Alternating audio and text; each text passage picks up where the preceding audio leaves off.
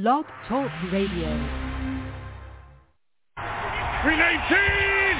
319! Welcome to the Gridiron Blitz Podcast, your weekly source for women's American football, insights, game recaps, and NFL news weekly.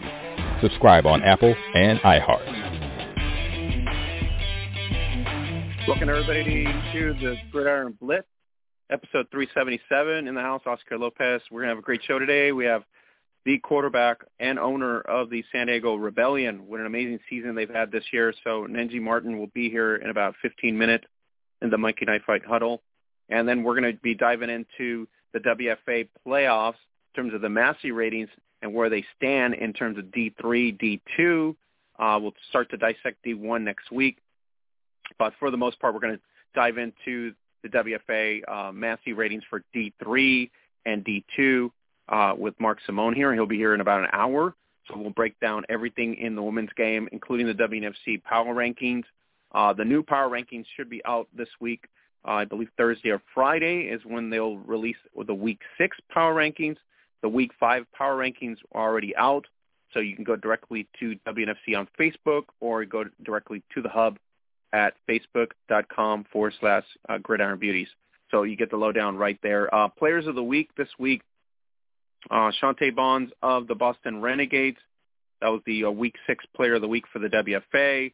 Uh, we also had uh, players of the week for, I believe, the WNFC.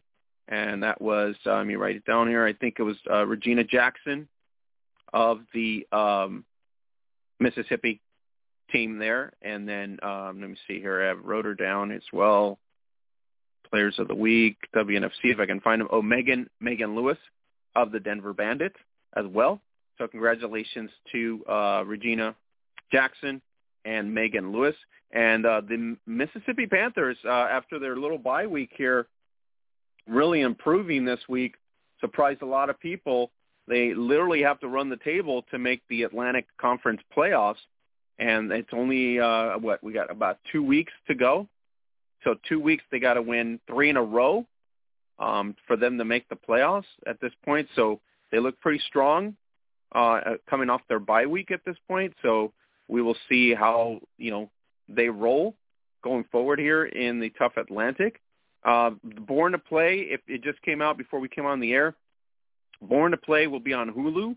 So if you don't have Hulu, you can get a free trial. The link's right there at the hub at facebook.com forward slash beauties.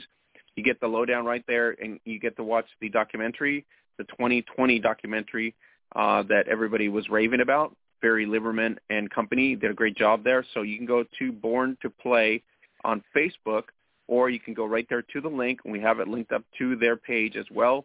And you go right there to the link on Hulu, and you can watch it starting, I believe, today so you get a free trial on Hulu if you don't have it, and then uh, you can unsubscribe off the free trial. So before the 30 days, so you don't have to pay much of anything. So get a free trial and then get to watch Born to Play.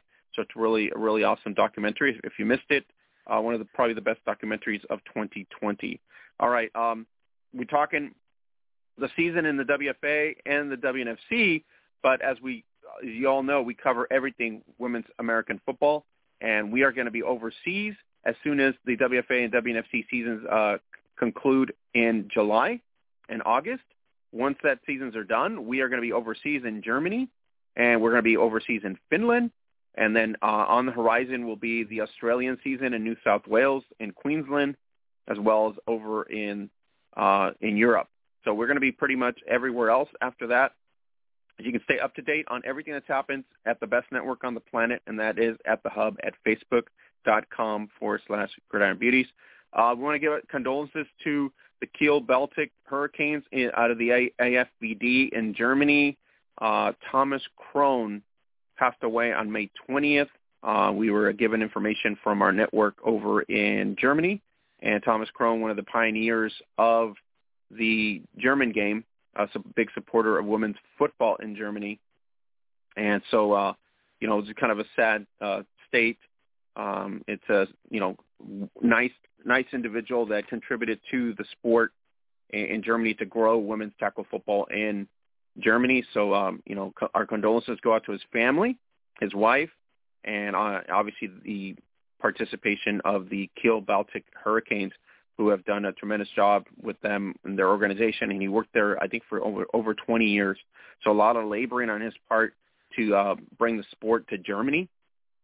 And so uh, we, uh, you know, rest in peace, Thomas Krohn uh, of the Kiel Baltic Hurricanes in Germany.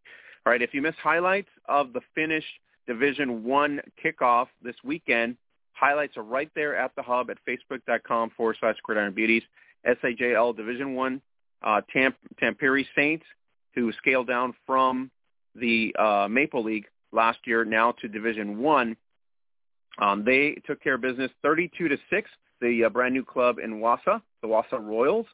So uh, the season, uh, I believe, ends in July. July 3rd is when the season start uh, starts now, but they end up, you know, finishing up in July in terms of the Maple League. It's usually within a two-month span, um, almost three-month, 90-day span. So they'll they'll play it towards the end of July, and then the playoffs start obviously in August. Uh, the other team was the Northern Lights, 50 to zero against the Jyväskylä Jaguars. So that was a pretty awesome, uh, you know, two game slate in Finland. So you go right there at the hub, facebook.com forward slash Grand Beauties. You get the lowdown right there, plus uh, uh, still photos from the Tampere Saints uh, victory against Wasa Royals. Uh, Maritime Women's Football League, the uh, the, uh, the St. James Storm, 41-0 over the Fredericton Lady Gladiators. Um, this is going to be setting up the playoffs for next week in the Maritime. We'll keep tabs on that. Uh, thanks to uh, to Trina Grace for uh, giving us the updates of we're in Canada. And so we'll keep tabs on what the result will be for the championship on the Super Super Bowl that they have on the final. So it was uh, Storm 41 to zero, Fredericton Lady Gladiators um, zero. Uh, we were having action in the IWFA. Unfortunately, one of the games got canceled. Texas uh, Legacy against, uh, I believe, the Divas, Austin Divas. That was a forfeit by the Divas. It was canceled. The other game uh, don't have results yet. The the league has not updated the results in terms of the Ravens game. So as soon as we get the results from Ravens links, I believe it is, uh, we'll go ahead and update it at the hub, facebook.com forward slash gridiron beauties. If you guys are looking for us on Twitter, unfortunately on Twitter we are suspended. Uh, we were suspended last uh, couple days ago uh, because we had posted a compilation video uh, and it was an infraction or infringement on a DM, DMCA uh, video with an app that doesn't exist anymore. So we appealed it. Unfortunately, they did not accept our appeal to reinstate our account. Uh, I believe we're going to be suspended for a 30-day window. So if you guys are chasing us on Twitter or messaging us on Twitter, I apologize to our fans there. Uh, unfortunately, it is what it is with uh, Twitter. Sometimes Twitter and their algorithms ends up going almost 10 years back and anything that you've done over the last 10 years in terms of any type of violation or suspension, they will suspend your account and trigger your account. It happens a lot in terms of certain accounts on Twitter. I I know a lot of people on Twitter and they get suspended uh, once in a while as well for just sharing or tweeting. So it's very uh, very harsh in terms of the Twitter scene, in terms of what you uh, what content you put out and what you share as well. So their uh, their rules are really strict, and unfortunately, we were one of the um, you know bystanders of of you know of some uh, some of the video that the app is no longer available, but the the music company still uh, flagged us, and so we were suspended on Twitter for a 30-day window. So hopefully we'll get the account back uh, at this point. But if you need to reach us, we're at Facebook or our Instagram as well. That's where we're at most of the time as well.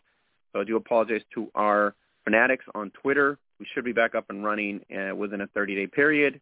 And so um, that's what happens on social media. Sometimes you get jailed. So we got jailed, unfortunately. Um, the other big news came out of Mexico, FX Mexico and FADET. Uh, they joined together um, to uh, do FX Mexico North and FAYET. Uh, they're going to be doing interleague uh, play two uh, areas. So it's going to be Central Mexico for FX Mexico, and then up north uh, it's a combination of uh, an announcement that was unionized. So they're basically working together. Uh, FX Mexico Norte uh, will be working with FADET in Mexico. So it's pretty pretty awesome and exciting right there. Um, AFE uh, All Stars also made the announcement this week uh, on the women's side they're going to have the Patriot games on September 11th, uh, 2021. Patriot games will take uh, into account a couple games there. You can get the details right there at the hub at facebook.com forward slash Bears. You can take the link right there also for AFE USA All-Stars. You get the details right there. There is a registration uh, deadline. It's going to be, I believe, July 11th. It's when the draft will be uh, drafted for the players that obviously register between now and I believe July 11th. Um, so if you are interested in participating in the Patriot games, uh, they're going to be September 11th. A hundred of the best uh, women's tackle football players will be participating uh, at the Patriot games. So uh, the deadline, like I said, is going to be pretty much July, probably first week of July or the middle of July. The draft date for the teams to be specified that will compete international level, I believe it's Mexico. It's going to be at the Americas Bowl in Mexico. So July 11th is the the draft that they will have, but the registration is ongoing right now. And if you go to the hub, also you got to check out Jessica Reese of the uh, Sin City Trojans and J Rock of I believe the uh, Atlanta Phoenix. Uh, they're both uh, in competition for a to be on the cover of hers Muscle and Fitness magazine. So if you guys want to support them, uh, the link's right there for Jessica. And you can look up also um, to look up for J Rock as well, and you can vote daily for both of these stars to see which one. They're on opposite groups as well, so you can vote daily and see if we can get them into the top spots to uh, represent women's tackle football on the cover of Hers magazine. So we'll see if um, one of them can, you know, get into the cover. Uh, it would be awesome to kind of spotlight the um, the players in women's tackle football. So if you check it out right there, you can get the link, go on to the site, and then uh, just remind yourself to do it daily and just put a vote on there as well. You can do warrior votes as well, just like we did before with a couple other athletes that um, submitted their submissions in there as well. Uh, congratulations to Helsinki Wolverines. Uh, they were named Team of the Year in the Finland American Football Association for their uh, awesome success of four years running as champions. Um, so congratulations to the Helsinki Wolverines ladies out there. They were awesome. And then the bombshell news came out of uh, Helsinki as well from our contact, and uh, Janika uh, uh, Nikander and Emma Yarn, uh, some of the one of the premier standouts in the Helsinki Wolverines organization. They will be uh, overseas this year. They will not play in the SCAL. They're going to go over to Germany and they're going to play for the runner-up Stuttgart, uh, Stuttgart Scorpion Scorpion Sisters uh, in the AFVD season. So we're looking forward to that. You get the articles right there, the breakdown of their story and how they're going to they're venturing over to Germany. They're also not just playing on Stuttgart Scorpions; they're also doing other things in terms of football related, in terms of coaching and other things. So they're getting like internships in that regard to just get more um, involved with American football. So uh, really exciting. Uh, top athletes right there for Finland. So uh, check it out at the hub. A couple articles right there in, con- concerning their journey to Germany. Uh, Berlin Cobras, AFVD uh, ladies champion, multi-time champions, probably the best team in Germany in American women's American football history. Uh, Berlin Cobras, kind of similar to the Boston Renegades in that sense as well. Uh, pretty top-notch team, and they're they're getting ready for the season kickoff. So as soon as the schedule is disclosed in terms of the D1, uh, DBL1 and DBL2, uh, we'll go ahead and start tracking uh, the results and the matchups there in terms of what's going to happen in Germany. Uh, so a lot happening there. And then there was a celebrity softball game, classic over in Arlington, Texas. Uh, a couple of the former LFL uh, superstars, uh, Chastity Morales, uh, Nicole Peterson, and Nancy Guerra uh, of the Acoustics, the Austin Acoustics. Uh, they were part of the Celebrity Softball Classic in um, Arlington. So you can check out there. Uh, if you follow Nancy Guerra and Nicole Peterson, you got some of the photos there of the uh, awesome time that they had at the event in Arlington, which was done pretty pretty awesome as well. So you can check out all the photos right there. Uh, the other excitement that's happening is uh, uh, the Maple League will, and the Division One schedule came out. We got the preview right there of both leagues. uh, from the SIJL.com. So you can take a look at it right now and get ready for Finnish women's American football season that's going to come up here as well.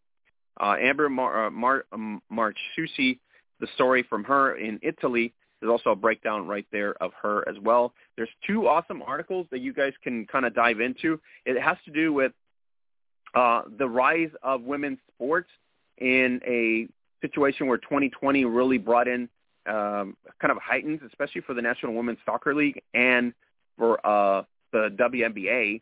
Uh, so it's a cool article by gritdaily.com. Check it, check it out. The rise of women's sports right there. And then you also have another article, uh, Follow the Money Data, that was done by Yahoo Sports. Interesting article there, given the fact that we have alternative methods to uh, get us women's sports exposed and exposured out. So um, kind of like what the WNFC is doing with Vyre Networks. So we will see, you know, how that's going to work out. But it's pretty interesting article how we've, because of streaming services, we're able to get that going as well. So let's go into the Monkey Knife Fight Huddle right now. We're going to be talking to the owner and quarterback and uh, Team USA champion uh, Knengi Martin in a second here is the fastest growing daily fantasy sports site in America. You get fun, easy to play contests with cash prizes featuring your favorite players. Monkey Knife Fight, daily fantasy sports for the rest of us. Sign up now and get an instant match on your first deposit up to $50. Knengi, how's it going? Knengi, are you on? Knengi, are you on? Can you hear me? Nancy, uh, can you hear me? I don't know if Benji's on or not. Let me double check for her. Um, find out if she's on. One second here. Let's see here. Um, see if we can call in. I'll have her call in now. Let's see here. Find that out right now one second here. And see if she's got, she's coming on here. Uh, let's get her on. See if she's on right now. Let's see here. Knengi, are you on?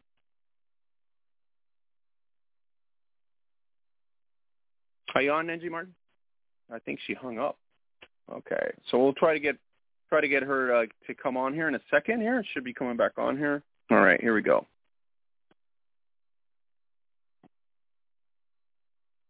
All right, so we'll get her on.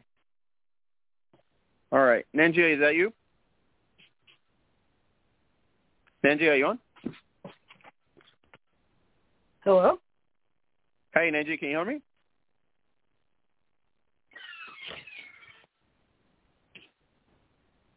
Hello. Benji, can you hear me? Hey, can you hear me? I can. Can you hear me? Yeah, I can hear you uh, pretty well. How's it going today? So I mostly hear myself. Um, can you hear me at all? Oh, it's going pretty good. Just got done with the high school. Okay, so it's I'm, probably like, maybe the connection. And repeating. I can. You're like Is it the connection? very small, and then I'm talking over myself talking to you. Yeah, I can hear echoing. I don't know why. It's cr- uh, Okay. crazy. All right. Um, I think we. Uh, I think we'll just start with that. Let's see what we can do. Um, Uh, uh, what? You got it? Okay.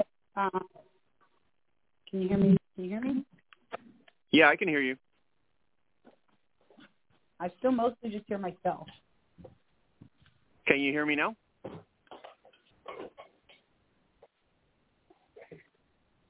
Can you hear me now or no?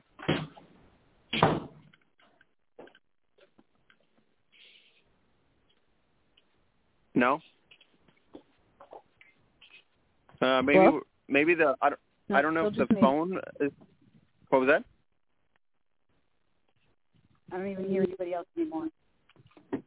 Uh, can you hear me now?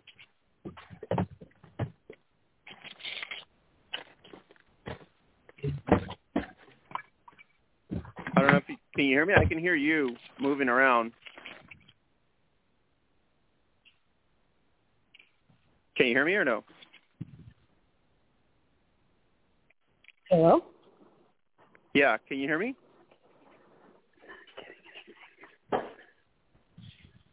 Are you on right now? Can you hear me at all or no?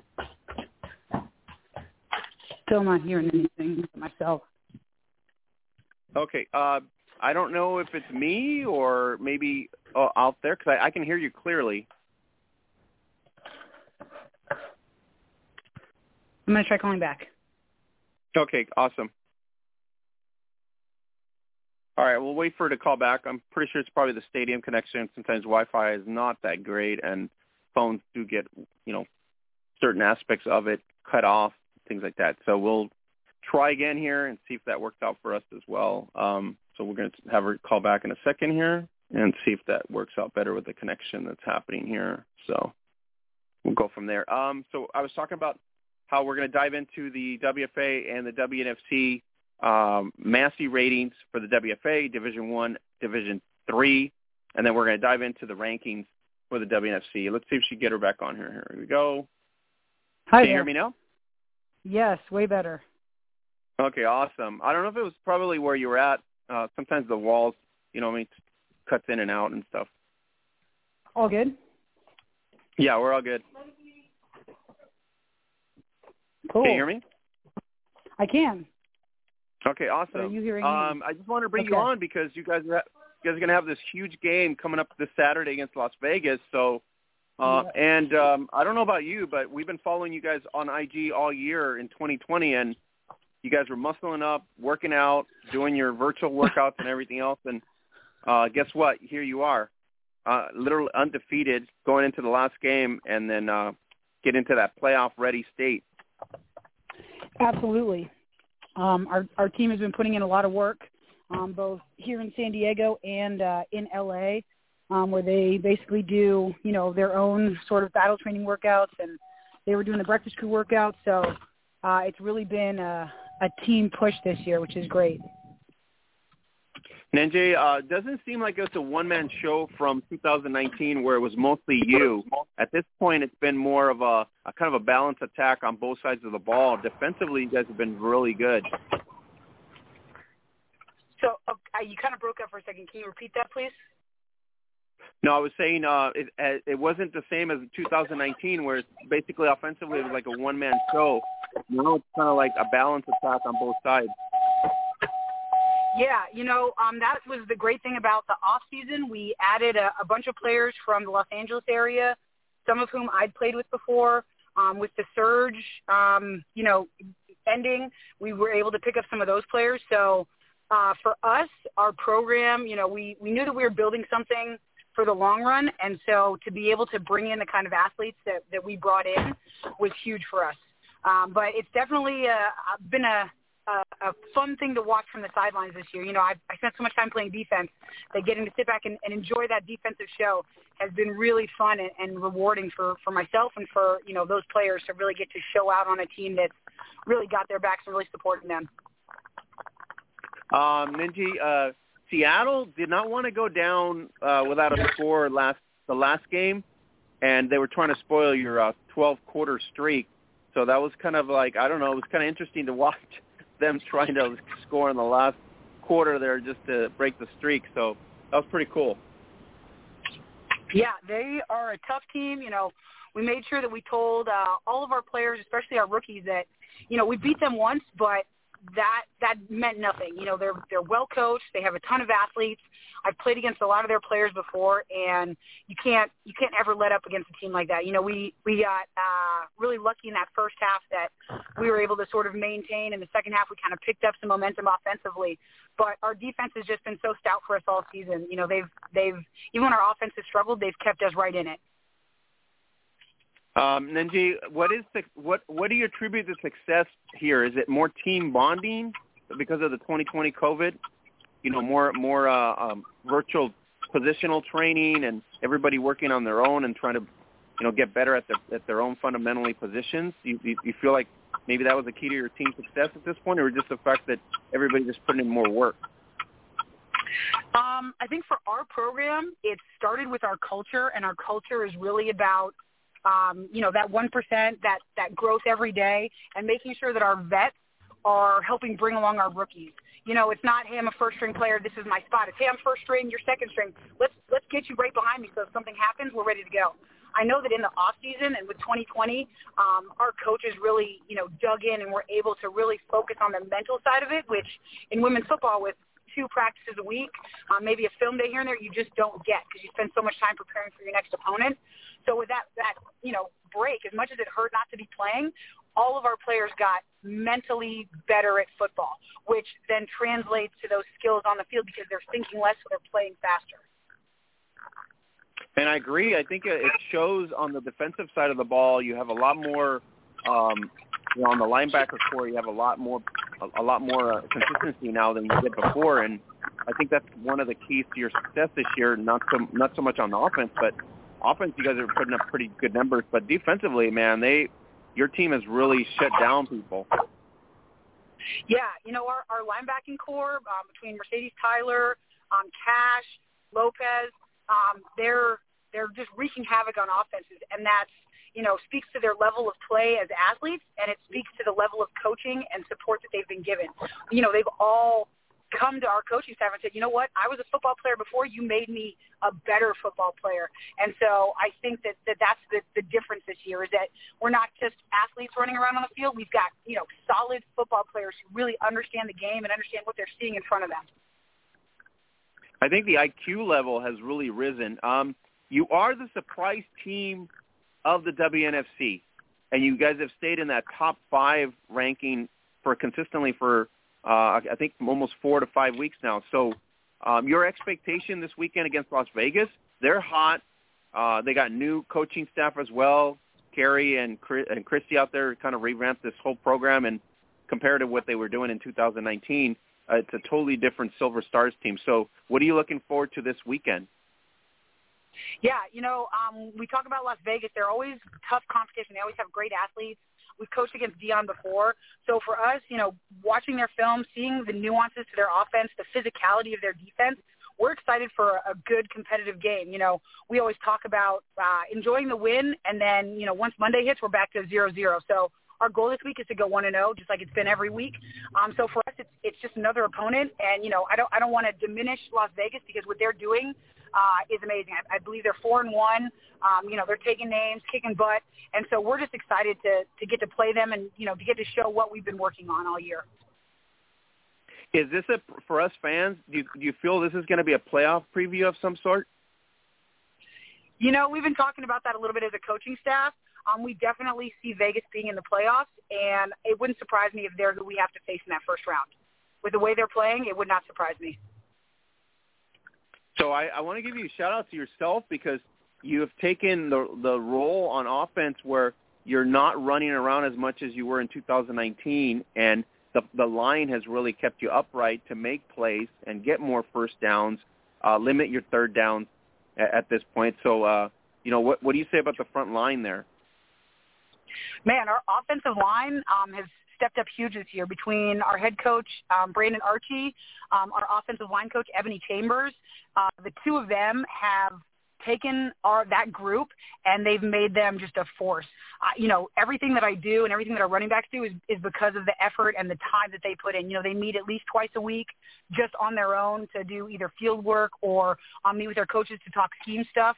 So for me as a quarterback, it's been huge because having that level of trust in the people in front of me has given me the ability to really, you know, be more of a passer and not just have to, to do everything with my feet. Um, it's given, you know, Adriana um, lanes to run wild. And so, you know, we, we credit them for everything we do for the rebellion is this last year after the 2019 uh, you guys started analyzing this stuff and like you said you started uh, recruiting and everything else so big difference right to get to have an actual recruitment uh, kind of gap in a season it makes a big difference huh it does make a big difference. I think the program that we've been building is what's been getting people's attention. Um, you know, we had uh, a large portion of LA players who were unsure where they were going to play, and they came to our tryout and saw the level of just the tryout, the level of coaching they were getting at a tryout, and that for them sort of showed them what they were going to expect. We do uh, Sunday workouts. Anybody, I, we open up to anybody. Doesn't matter what team you're from, come get a workout in. And in those, we promise that you're going to learn something. You're going to learn football fundamentals, football technique, whether it's hip tracking that I do with USA Football, stuff to help with tackling, stuff like that, route running, all that blocking stuff. We make sure that that we're giving our players as much benefit as they are giving us their time.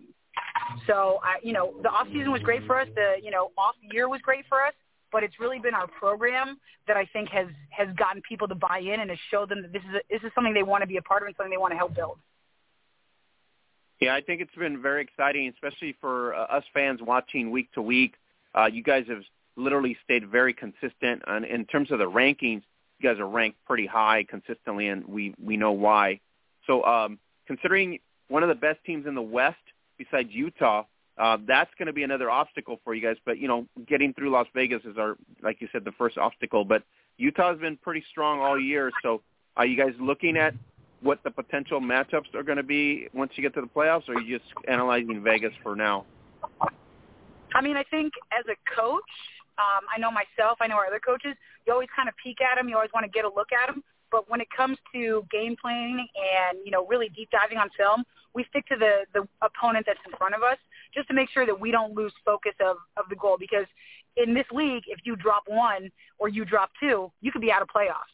Um, and so for us, it's been really important that we focus on the next game up, that we're ready for that opponent, that that's the game that matters. Knengi, you like? Do you like this uh, type of scheduling? The the rivalry uh, built-in scheduling. I think this is very uh, very nice for the WNFC, especially now that you're pretty much front and center on like Vyre Sports and Score uh, Sports uh, Score 58. So it's like you, fans are diving in, and it's like for us, it's kind of like very exciting to say, like you said, it's a do or die because you start the season. If you drop one, drop two, it, it could be detrimental just to the fact that now you got to run the table. Absolutely. You know, um, San Diego Digital Imagery, who does our stream, they've been doing it since 2018. So we, um, for all four years that we've, or three seasons that we've played, we've streamed all of our games. We take them with us everywhere we go just to make sure there's always a consistency in the level that our fans get to watch. Um, but for us, you know, with the WNFC, we love the schedule. We love having competitive games. I think there are players on our team that wish that we didn't have to face anybody twice. Um, we'd love to be able to play six different teams and then, you know, see who comes out for playoffs. But um, you know, we love what the WNFC is doing. We're we're always happy to face a team like Seattle twice. It's always great competition. Um, you know, getting to play Las Vegas, they're a tough team, and so I know it's going to be a great game for the fans to watch. Do you feel like that is an intriguing uh, type of aspect that the league takes into account, the regionality? And I really think it works well because e- even if you take Seattle twice, it it just basically becomes like a bitter rivalry. So you know, Southern Cal versus Northern Northwest. Uh, I really, it's kind of like a college feel, you know, when you have USC taking on Washington State or something like that. So I, I really think it works.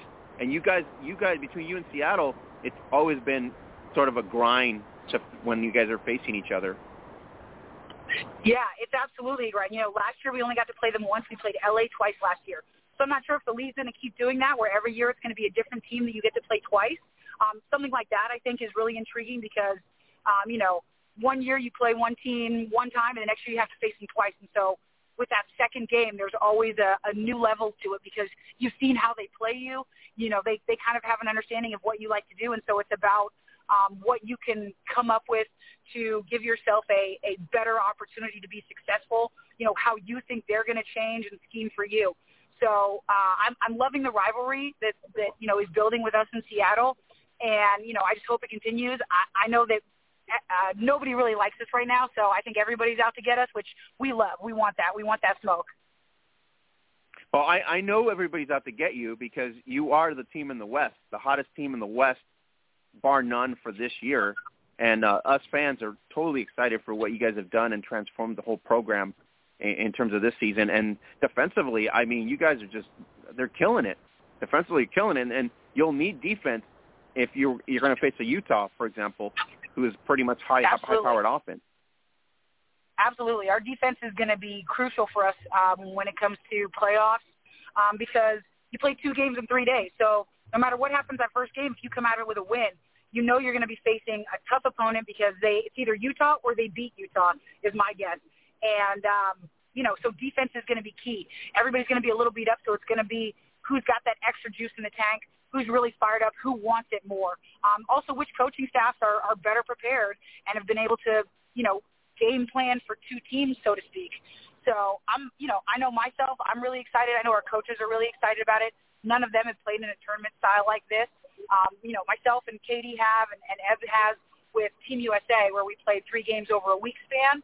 But it's mm-hmm. it's a fun experience. I got to announce it last year, to me in uh, 2019, so it's fun being part of it. Um, I'm excited to play in it for sure. All right, uh, Knengi, you're an owner of the league.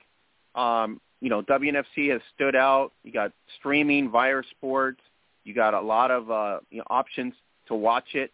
No excuses where you can't watch it. You got multi multitask uh, gaming where you can watch it like Red Zone in a way. Um, yep. How proud are you of terms of the leadership as being part of being an owner in this league, where you're making you know you're basically leveling up almost every year, and I'm pretty sure next year is going to be more than likely another level. Yeah, I mean, I think Katie and I, Katie and I are super excited to be a part of it. Um, when OJ approached us day one, we we were pretty much ready to go. You know, I, I've known OJ um, since the early 2000s playing reps football up in San Luis Obispo County, and her passion for football, um, you know, is something that I admire. I think it, it matches mine, you know, um, and with Katie's business sense, when we took a look at what they were doing, the two of us just said, this is great. This is what women's football needs, is um, people that are willing to push it, people that are willing to step their game up, and they're willing to ask more of not just the teams that are a part of it, but anybody that wants to be a part of it. And so I think that's why it's been so successful is because everybody has to level up. You know, there's no minimum expectation. There's only meet this or, you know, kick rocks. This is what we're doing. This is what we're pushing for. The parity in the league, I think it's going to get better. I know there's struggles in certain franchises, but overall, I think you as an owner and the leadership group should be very happy with how the the season has gone so far. Um, we have very good competitive matchups and rivalries in the West. We got a tight race in the Atlantic at this point. We have no idea who's going to, you know, compete with Texas Elite. So, uh, pretty right. exciting season, you would say, right? Absolutely. I think this has been one of the best. Um, you know, every team has improved. Um, I think the the level of our streaming from you know across the league has improved, which for fans is huge. I know last Saturday we were out at a you know beach party and we were able to pull up women's football and just sit back and watch it. That for you know years was unheard of. So um, I'm just so proud to be a part of this league and what they're doing and how they're pushing the envelope. And you know I love that our team is one of the ones that's helping move that forward. You know with the, the quality of our stream, with the level of play that we're putting on the field, giving our fans something that they can cheer for. It's it's been a really great season. Now, um, uh, Knengi, the players from 2019 to 2020, 21, basically, I think a lot of the players that I've messaged and talked to, they really feel it now because they're front and center like the NFL. I mean, you got to put up a good show almost every week. You know, it, it basically step up your game as as your you know your hashtag was. So a lot of the players really understand how they're going to take this league to a, a staple league where maybe the big the big gorilla is going to notice and, and support it in that sense. But you got to put a great on-field product, and I think uh, overall, some uh, some of the top ten teams are doing that. There's obviously work to be done in the lower middle to the you know to the bottom, but uh, you know in mm-hmm. in terms of overall scope, I think the top ten teams in this league are really committed to higher uh, higher quality of play every week. Totally agree. Um, and I think that's what our league is pushing for, is making sure that that top 10 turns into top 15, turns into top 20, um, because that's what's going to move women's football forward. It's not about adding more teams. It's about making the quality of those games and teams better. Um, and so that's one thing that we love about the WNFC is they are really pushing for excellence. You know, they want every team that's part of this league to meet a certain level of expectation, both on the business side of it and on the field side of it. So we've done, you know, we've been striving to make sure that our on-field product matches our business product, matches the quality of our stream, and so we're we're finally there. We're we're clicking on all cylinders, offensively, defensively, and so for us, it's just about making sure that you know we're taking it one game at a time, and we're doing the things that we've been doing that have made us successful, and then we just keep grinding that way. Uh, off season, keep recruiting more athletes, turning them into football players. Uh, Knengi, 2022 because of COVID, we didn't have really much of an attendance factor and things like that. But as an owner, are you excited? Uh, you know, California obviously is going to open up. Uh, I believe today was the open, the reopening. Today. Um, yep. Right. So it became such a, you know, a kind of a late situation. But 2022, if everything is back to some sort of normality in terms of attendance, in terms of all that, I really think this is uh, going to take off in a way where locally, regionally, I mean, you can stack about two to three thousand fans, uh, basically in each uh, each market, and that would be a start. Not including anything you would uh, be able to revenue wise in terms of a virus stream. Right. Yeah, I definitely think that's that's going to be the case. I know that um, we're finally able to open up ticket sales to you know the general public for our first home game. It was very limited. We just you know friends and family, everybody got a certain number of tickets that they could sell, uh, and so that for us was hard because you know the fan fan base wanted tickets, and we said we're sorry, you know we just can't do that yet. So I think um, we're going to have hopefully a pretty big crowd at this next game. I know we've already had people hitting us up for tickets, so we're really excited. And you know, one of the things that we're hoping to do is is give San Diego some more quality football to watch. With the Chargers having moved, um, you know, we want to be that team. We want to be San Diego's football team. So we're we're doing everything we can to get eyes on our on our squad. Awesome. I, I really appreciate you making the time. I know you're uh, doing your thing, getting prepared for Las Vegas, but I thought it was nice to have you uh, come on to speak to it, to kind of preview the game this weekend. It's going to be a challenging matchup, I think, between you and, uh, like you said, Dion Lee. So look, we're looking forward to a real clash and a really exciting game. Yeah, it's going to be a great one. Um, you know, we always look forward to playing tough teams like Vegas, especially with them being as hot as they are this season.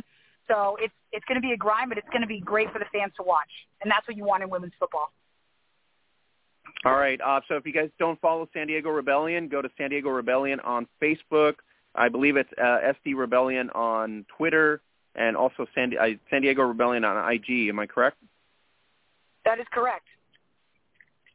All right. So you guys can direct message them for uh, any type of uh, you know information for 2022 as well as tickets and everything else that's going to happen. So Knengi, we're always a pleasure to talk to you. Uh, one of the, the uh, pioneers and champions in our sport, and I really uh, appreciate that. And then top-notch QB in 2021. So looking forward to this clash with the Silver Stars this weekend on WNFC TV.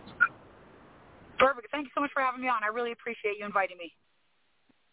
All right. Have a great night, okay? Thank you once again. Appreciate Thank it. You. All right. You as well. Have a good one. Bye. All right, guys. Uh, Knengi Martin, uh, Team USA champion, also uh, just a, a pioneer in the sport. She's done amazing things for the sport, uh, an, an ambassador for the sport, a real awesome coach as well, and she runs an awesome organization. Want to bring her on here because this is a huge class this weekend uh, in Las Vegas. It's the Silver Stars up. You know what a great season they've had. Now they're going to face the top and the West Coast, minus the Utah uh, Falcons, and that is the San Diego Rebellion. And they have had an amazing season. And n- talk about defense. San Diego Rebellion defense. I mean, they have shut down everybody that they faced this this season. So, uh, really good defense going up against Dion Lee, who I know just just edging to get uh, you know that win and and give the Rebellion their blemish uh, one tag on there. But uh, San Diego, like she said, look, not, not looking past them. Looking forward to the great clash. It's going to be on WNFC TV. You can get it right there. Go to facebook.com forward slash WNFC. Go to WNFCfootball.com. Get the whole lowdown of what's happening this weekend in the WNFC as the playoffs approach. We have one week to uh, basically towards the road to the Nine Cup, and it's going to be really awesome to see who is going to make that change over. Um, uh, Las Vegas, uh, what an impressive season for them too. Kerry Walters, we had him on here, Christy Ocasio, and Dion Lean. The addition to the coaching staff really made a big difference from a 2019 start, and I, I think that's going to be a great matchup this coming weekend. One of the ones that we're going to circle on. We're going to talk to uh, Mark Simon about it uh, in, in a couple minutes here, and breaking down the uh, the playoff scope. You also had um, you know Texas uh, against La Muerte La Muerte really just didn't have much competition because, uh, I mean, overly overly uh, matched. In other words, that's what I'm saying. They were overly matched. Uh, we know Liz Landry and company in the Texas Elite Spartans. They were just beasts. but you got to hand it to La Muerte. They did their job. They, you know, the two two toughest teams in terms of the WNFC, number one ranked uh, Texas Elite Spartans and number two ranked Utah Falcons. They took them on, and unfortunately, they, the result is the same when they other teams play them. So there was no difference there. We were hoping for La Muerte to score. We were hoping for La Muerte to put up some points, but uh, Billy Avalos and company out there, you know, two weeks in a row they faced the number one and number two ranked teams in the WNFC, and what a uh, uh, an experience I think so much for La Muerte because they got to see what top level competition is going to look like, and uh, if they want to get into the playoffs, it's a situation where they got to step up step up the game. So, uh, but uh, what what a matchup there. And then the other the other matchup that we are going to be talking about is Kansas City Glory to Matty Roses a couple weeks ago. They are looking towards the playoffs. They really want to be in that Atlantic Conference mix, and I really uh, think that that's going to be a case too, where they're going to get in. Hopefully, uh, depending on what's happening with the scheduling this week and next week, who drops off. Kansas City really on the outside looking in, but they have a shot to see if they can get in to the into the games as well. So we're gonna uh, we're gonna be diving into the WFA Massey ratings as well, plus the WNFC uh, rankings, and we're gonna be talking to uh, backseat coach uh, Mark Simon here in a couple minutes here. So uh, let's go into the Monkey Knife Fight promo here. Make sure you go go Monkey Knife Fight. You can play NBA, MLB, you can play PGA, MMA, anything of props there. So check it out. Use code NJF is the fastest growing daily fantasy sports site in America. You get fun, easy to play contests with cash prizes featuring your favorite players. Monkey Knife Fight, daily fantasy sports for the rest of us. Sign up now and get an instant match on your first deposit up to $50. Mark, uh, welcome to the Blitz 377. Just uh, had just talking to Knengi Martin here, and uh, what a season San Diego Rebellion's having right now.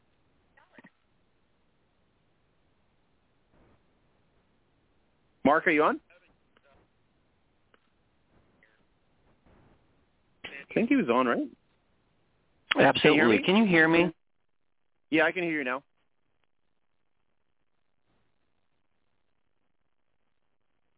I can hear you now. Oscar, I'm going to have there? to call back. Okay, no problem. Go ahead and call back. I think we're having probably line problems, but go ahead. All right, well, we'll uh, wait for Mark to call back here, and see if he can get back on there. I think it's the line. I don't know if it's us with the line because I know Knengi was having problems with the line as well. So I don't know if it's us or uh, you know the connection out there. So we'll wait for Mark here to call back in a second here, and then we'll get him back on there. But uh, Kansas City really making a, a statement in terms of trying to get into the playoff mix for the WNFC. We also had you know some of the programs for this season somewhat disappointing. Nebraska off 2019 just completely dropped off the map. Carolina is a brand new team, and we knew they were going to somewhat struggle too. But uh, overall, um, some of the new teams that came in this this season, we knew they were going to struggle. And but uh, Nebraska is somewhat of a disappointing season for them, given uh, the results for this year. So let's bring in Mark once again. Let's try to get him on here. Uh, Mark, can you hear me now? Absolutely, sounds much better. All right. So I don't know if it's our connection or I don't know what happens. Sometimes with the phones, it, it you know drops off and comes back on. Um, Mark, I just talked to Knengi. Uh, what a great season San Diego's had so far. Uh, they're getting ready for Vegas this weekend. As she said, defensively they've played a really good uh, ball all all season. So uh, should be an interesting matchup. Dion Lee against uh, Knengi Martin here. Absolutely. You know, I, we've been watching this team uh, take form over the last you know, couple three years, and um, you know, Knengi's been at it nonstop. Uh, you know, she's really on a mission to develop this team into a powerhouse. I mean, she used to play for the San Diego Surge, um, so you know, she's been on a team that has reached the top um, of the women's football world. So um, she's doing a great job. And, and this season, uh, you know, they've been off the hook, as you said earlier. You know, that defense has been very, very tough. It'll be um, be very interesting to see uh, what they can do in the playoffs, um, especially if they can advance to the uh, conference finals. The good thing about it uh, with this this year, as I was mentioning to her, is la- the the in 2019 she was literally the offensive show, and so that was kind of kind of brutal to watch. But at the same time, we already knew why. And this year, it's transitioned out where, she, like she said, the recruiting and everything else, they got a better balanced run game. They don't have to, you know, she doesn't have to force herself into the mix so much. She can pass the ball as well, and then the, the reliance on a on a good defense. Obviously, that's a blessing in itself when you play football because if you get down or you make a mistake, at least you know that the defense is there to try to bail you out. Absolutely, you know, I mean, she's been building this team brick by bit, brick, as it were, um, putting the building blocks, putting all the pieces together. It takes time, and um, you have to be dedicated. And, and she's been dedicated, and she's surrounded herself with um, the right people and the, and the right pieces on a playing field. Um, and um, you can see that improvement, you know, especially especially this season. All right, uh, Mark. We said uh, Mississippi would have to literally run the table to be a factor in the Atlantic, and I, I believe they listened to us because uh, it was a tough battle against Atlanta and a disappointing loss for Atlanta, 21-17. But uh, Mississippi doing their part last week and then this this week. It's I, last week in the WNFC, especially in in the Atlantic Conference, was pretty wild. You know, um, and you know when you look at things, you just don't know how it's going to shake out as far as the uh, playoff positioning goes. And you know, they have two more weeks to uh, sort of show their best stuff um, and try and grab a, a playoff slot. Um, Mississippi, you know, they they played really well against Atlanta, um, and they didn't flinch when they when they got down, they came back and they scored that go-ahead touchdown, and they held on to win. They get the Avengers next, which is probably going to be a win, and then they'll be on a three-game winning streak, and then they face the Fire. It's the last game of the season. You know, the Alabama Fire is right now, um, you know, the number two team in the Atlantic, uh, but I'm going to say all bets are off in that one. Like we just don't know what's going to happen. Um, it seems like Mississippi's gotten um, gotten some momentum going, and they're a dangerous team. I'll put it that way. They're a dangerous team right now. I see Regina Jackson really playmaker, making really good plays, good decisions, uh, minimizing her, uh, you know, uh, the interceptions, really under uh, understanding the scope of it. Atlanta, uh, we talked about that in the beginning of the year. Remember, we said it, they they can play grid ball, but can they play high offensive, you know, ball? And it looks to me like that's going to be a detriment to them. Defensively, they're really good. They're holding down opponents, but can they score more points than their opponent? That's right. That that definitely concerns me. They're they're uh, seemingly seemingly unable to generate offense uh, consistently. Now, you know, there there are times when you know they they seem to flip a switch and they march down the field and, and score. Um, but it's just it's inconsistent, you know.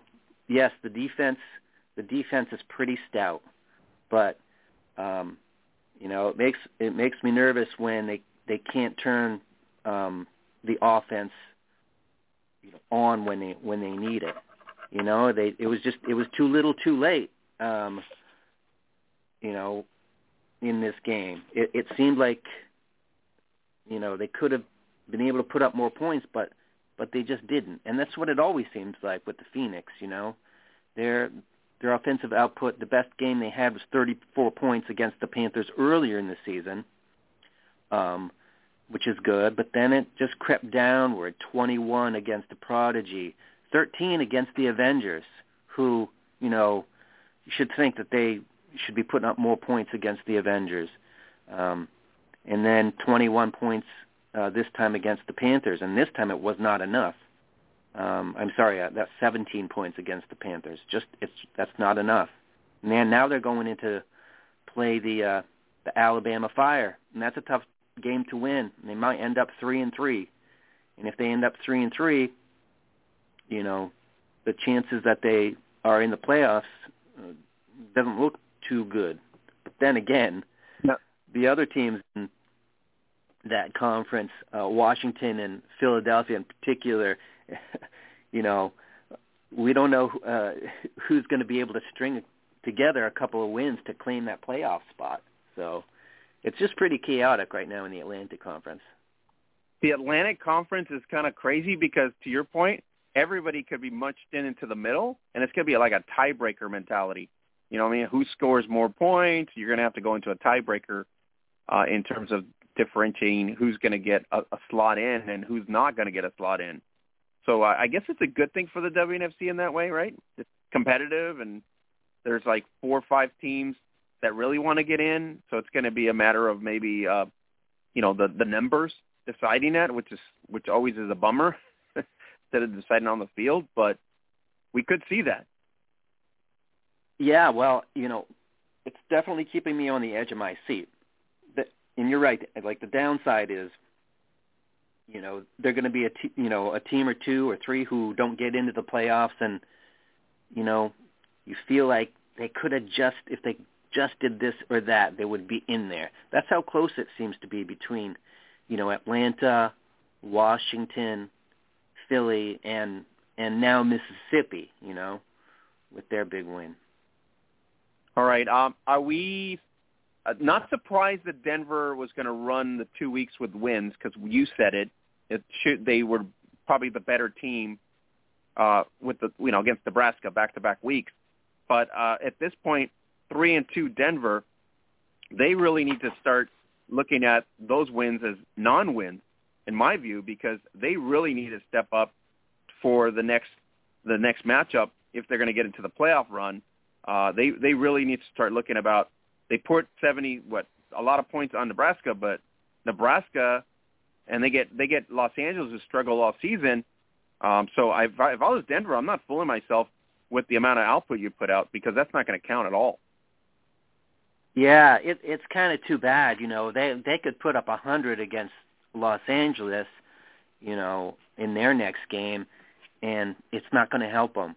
You know, this is their schedule kind of worked against them you know they've got two they've got two big names on their schedule, right? Uh, Las Cruces and Utah.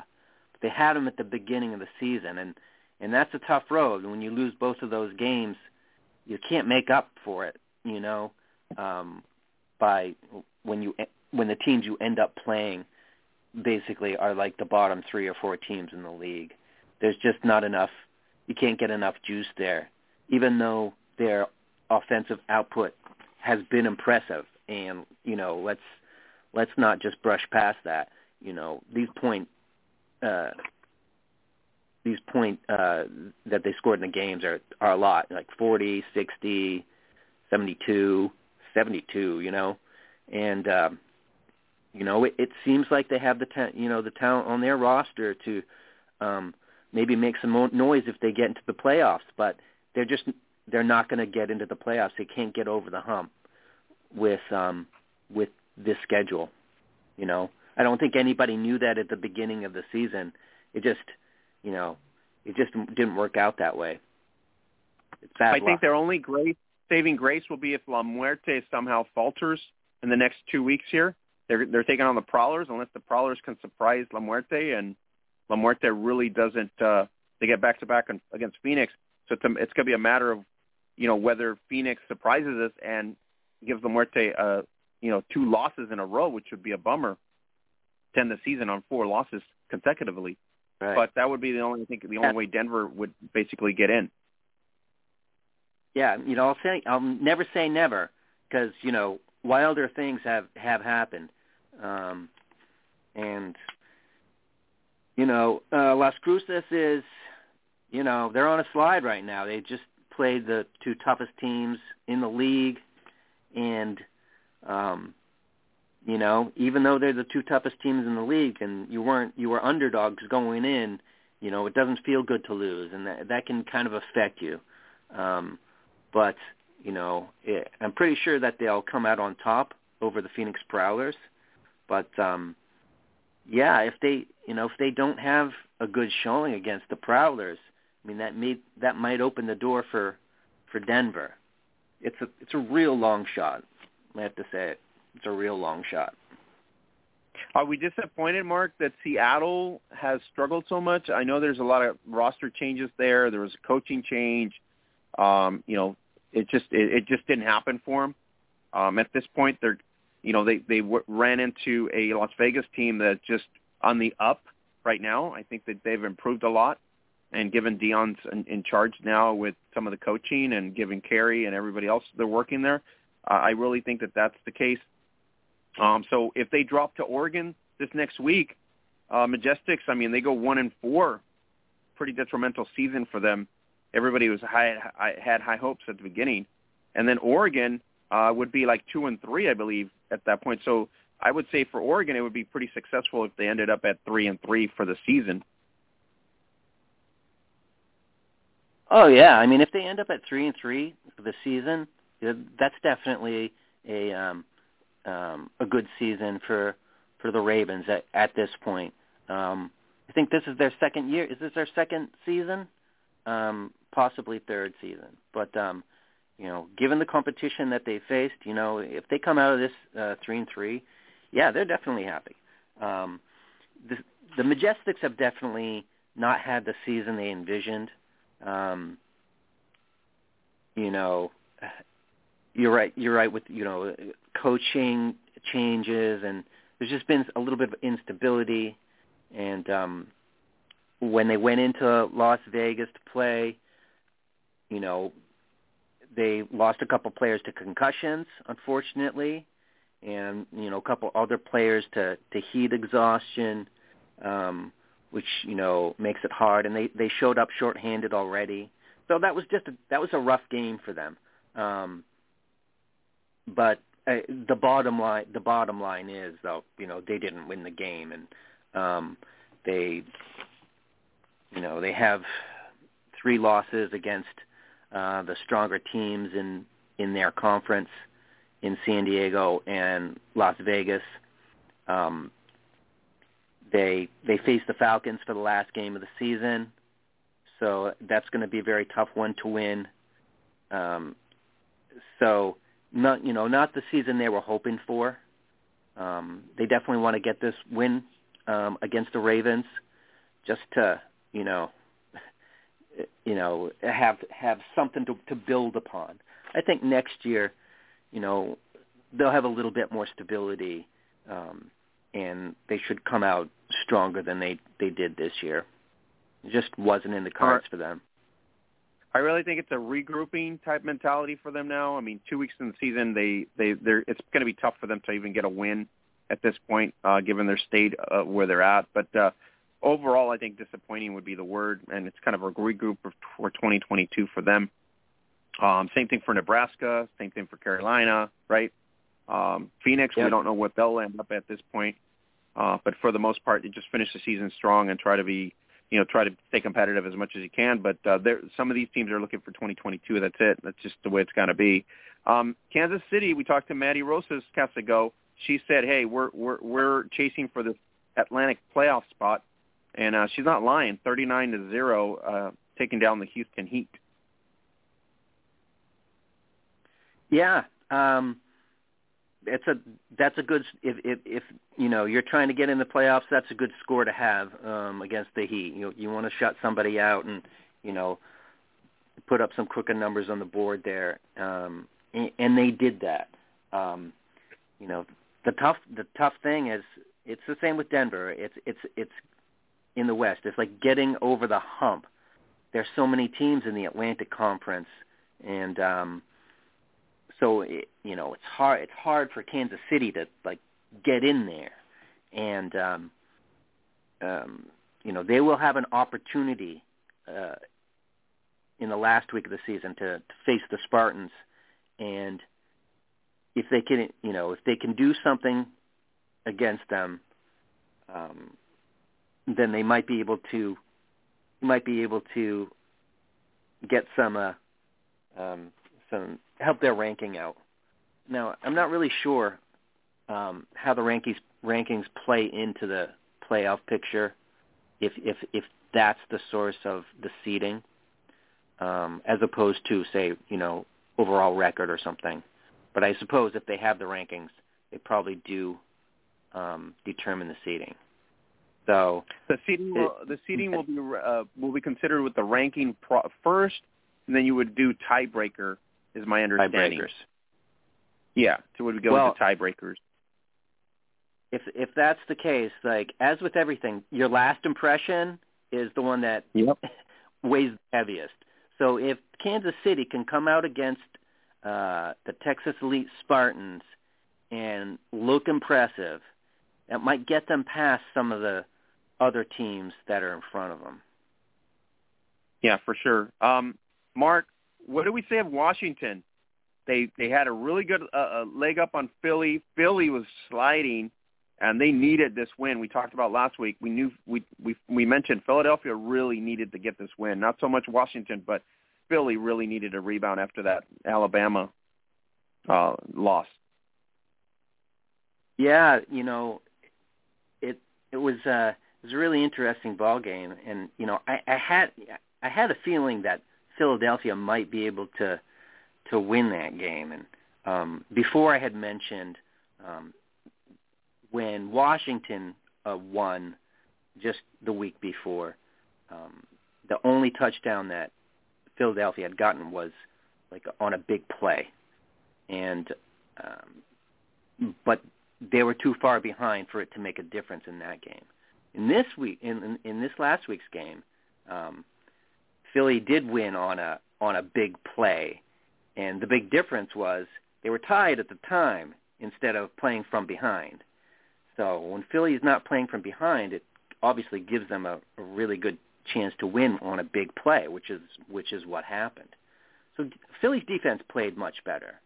And I just have to say these two, two teams are very evenly matched, and um, I think along with that Atlanta, we've, we've just seen that that these teams are are really pretty close.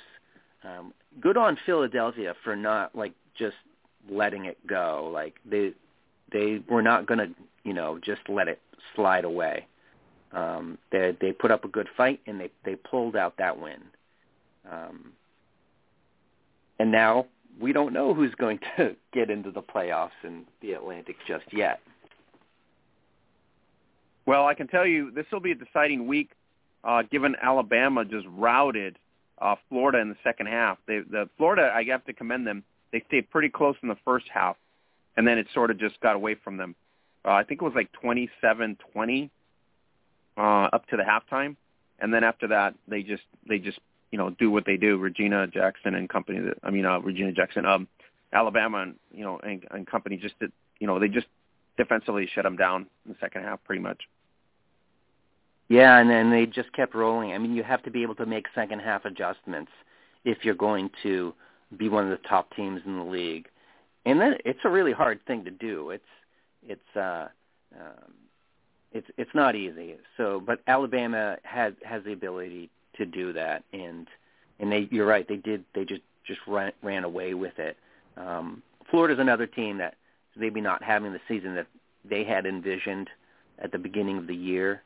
Um, but uh, they are going to face the Mississippi Panthers, and you know if you want to raise your profile, that seems like a good game to get a win on. Um, it's a tough opponent, one that's on the rise. Um, if if you can get that win, then then you'll have something to to build on going forward. Well, uh, let's finish up with Utah. We already knew Utah was going to run the table, sort like the Texas Elite Spartans. We started at the beginning of the year, unless something really drastic happened. Um, Gina Magana, you added Holly Custis. Um, you know, you have a veteran quarterback, Luis Bean, pretty stout defense as well. Um, so, I mean, they're pretty balanced. And then the way they run their offense is uh, always, you know, you just got to stop it. It's just the way it is. I mean, they they they just shove it down your throats, and they're just asking you to stop it. And somehow, nobody's figured out how to do that except for Texas. Right. it's uh, know, I think roster size has uh, something to do to do with that. I think they have uh, comparable roster sizes, and um, you know, the substitutes in most cases are nearly as good as as the starters. And when you have that kind of a team, um, it makes a big it makes a big difference, especially on defense. If the people who are coming in to to relieve the starters can do just as good a job, you know, you're gonna you're gonna be able to shut down teams with good offenses. All right, Mark. So let's let's go into week seven preview for the WNFC. Critical week for a lot of teams to make the playoffs. Critical week, especially in the Atlantic, as you said. It's this is tight. The Atlantic is like nobody can afford to lose. If you're in that hunt, uh, Mississippi, for example, cannot afford to lose to Florida, as you mentioned right here. Um, Alabama yeah, against Atlanta. This is a, a must-win for Atlanta, right? They got to put up or shut up, or their season's done. This is it. This is the last week for them. Um, Kansas City taking on Nebraska. Must win. Cannot have a letdown there. They they got to win. They just got to punch it in. But like to your point, they get Texas after that, so they got to put they got to put the W up, right? And then you have La Muerte against Phoenix. This is an opportunity for the Prowlers. If you're listening, Prowlers, this is an opportunity to completely, uh, you know, devastate La Muerte for the last two weeks because this is this is this is like your season, right? You're not going to do anything at this point, so why not punch in two W's if you can? That's right. I mean, I mean that's if if the Prowlers like knock out uh, Las Cruces and like knock them out of the playoffs by beating them. I mean, that you're going to have a, rivalry there for uh, oh yeah forever. Oh yeah. Oh yeah.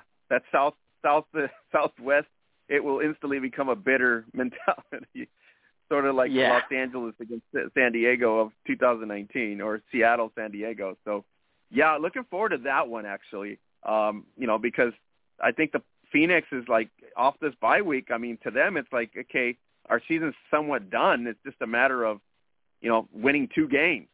And I think if they if they really take pride in themselves, this is it. And with winning two games, they really can crush La hopes even on a playoff run. Yeah, well, I, you know, I, I hope they're going going into this game with that sort of mentality. You know. Yeah, because I think that's what they need. They really need to look at it that way. Um, Seattle, Oregon, uh, both teams in the same boat, right? Just a matter of who wants to just you know get a W at this point because they're both pretty much. I think they're both like one in three at this point. So it's just a matter of who wants to win. And uh, Oregon, it would be impressive for Oregon in terms of the rivalry, interstate rivalry, to take down Seattle. And Seattle just, like you said, having just a bad season, and it would be nice for them to kind of just get this win against their, uh, you know, interstate rivals. For real, yep. Um, Oregon's going to be facing San Diego after that, so probably not going to get a win there. So this is probably the Ravens' last chance to pick up the W, and same for same for Seattle. Yeah, and then you get the clash of uh, what we just talked about with Knengi Martin here. San Diego hosting Las Vegas Silver Stars. Uh, you know, Dion is just chopping at the bits to give the Rebellion that one loss. Just you know what I mean? Because they, they get this win, Rebellion's five and zero, and uh, Las Vegas would love. I mean, I, I'm pretty sure as any coach, right, just love to give that undefeated team a loss. Oh yeah, I mean if you can if you can give you know just leave that blemish on on your rival's record, I mean that's definitely going to feel good. But you know these two teams they might see each other in the playoffs. You don't know. So and also, you know going back to the Las Vegas Showgirls day, like the San Diego Surge was always a thorn in their side. Like mm-hmm. so, I, I'm pretty sure um, just because of Coach Lee's history going back that far, um, he wants to get a little bit of payback. Oh, for sure. I mean, this is going to be a good game. This is one of the games that I'm circling uh, that we certainly are going to have to watch. Uh, the other game we're circling is obviously Alabama Fire against Atlanta to see how they're going to do. Uh, Mississippi, keep an eye on that and see, like you said, to your point, see if Florida will surprise us. Um, the rest of the two games, is uh, the or the remaining game is Texas Elite Spartans against Houston Heat. So Houston, come for margaritas because you're going to leave with just fluids pretty much and exhaustion. Uh, just I just don't see Texas dropping this one. No, no, I I definitely don't see that happening either. So that's uh, going to be week seven in the WNFC, June 19th. Go to WNFCfootball.com, go to WNFC TV and watch the lowdown, the multicast plus the single games there. So it's been uh, it's been pretty cool, don't you think, uh, Mark? All season long, it's been like I told Knengi, this has been pretty cool season actually for the WNFC. It kind of, uh, you know, with the streaming, the multi-streaming, you're able to watch it. You, you know, get your popcorn ready, chill, chill out on Saturdays, and get the replays on Vimeo. Um, so I I, uh, I applaud them. They've done a great job so far this year. I, I agree. I think they've done a really great job. Um, you know, being able to watch all those games on Saturday with a multicast um, is pretty awesome. Like I, I, I like watching football that way, um, and I, I'm glad they're doing it. I, I think um, I think it's it's it's the best thing going as far as uh, watching games go. Um, yeah, what can I say? It's been a, it has been a good season. You know, they just have a good number of teams here, um, and you know it's competitive. And look, look, we're getting toward the end of the season, and there's still playoff spots, you know, up for grabs, and we don't know who's going to get them. It's been a very entertaining season. I think we're we're so used to NFL like mentality that uh, we got we want to thank the WNFC for bringing the NFL like type of crunch mode to us. Uh, I think this is interesting, especially the Atlantics. You know, so shout out to all the owners in the Atlantic, uh, the, all the teams out there. Uh, this is going to be to the end, right? It's for us fans. It's like, oh my God, who's gonna? It's like we're rolling the dice. Who's really going to get in? Who's not going to get in? Now we're talking about four teams with the same records, right? We're talking about okay, is it going to be a tiebreaker? The rankings going to, you know what I mean? It's like now we're like building up for scenarios. Right, absolutely. I mean, in the Atlantic, it looks like there's going to be a lot of four and two teams, you know, and you know more more than there are playoff spots for. So um, you're to fe- you're to feel bad for some teams uh, once the playoff comes and they're on the outside looking in. But you know what? I mean, that's that's why you have a league. That's why you play the games. You know, you you just have keep grinding, keep grinding, and see who comes out on top. Now, Mark, uh, we didn't. Uh, we're going to go into WFA, but let's talk about the Callie Brownson and uh, DUI incident. Uh, one of those, you know, shocking situations for us as, you know, we follow her for a long time with DC Divas, Team USA. Um, so you know, we we talked about it off air. Um, it, it's just I, I just think it was just uh, you know poor judgment in in that sense. We know we know what she's made of. We know she's better than that. I think all of us at any point in our lives make some sort of mistake at this point. So unfortunately, it's something that happened. Um, she's owning up to it. The uh, the Browns did make a decision on her. Everybody's worst case scenario was okay. They're going to you know uh, lose her, uh, end up losing her job. But uh, Coach Stefanski obviously knows her better than that and understands that obviously that was just a mistake that she made and something that uh, I think Callie will go forward with and uh, not try to make that judgment again. You know, in, especially when it has to do with um, you know putting herself in harm's way and then maybe injuring other people. And that's always the case when you have alcohol involved. But uh, overall, um, I think it was a bad tragedy type situation, but nothing tragedy in terms of like loss of life on the, on either side. So that's a blessing in itself. And the fact that the team really saw uh, and said, hey, you know what? Uh, we obviously know that you made a mistake, but we're going to go ahead and keep you on board as well.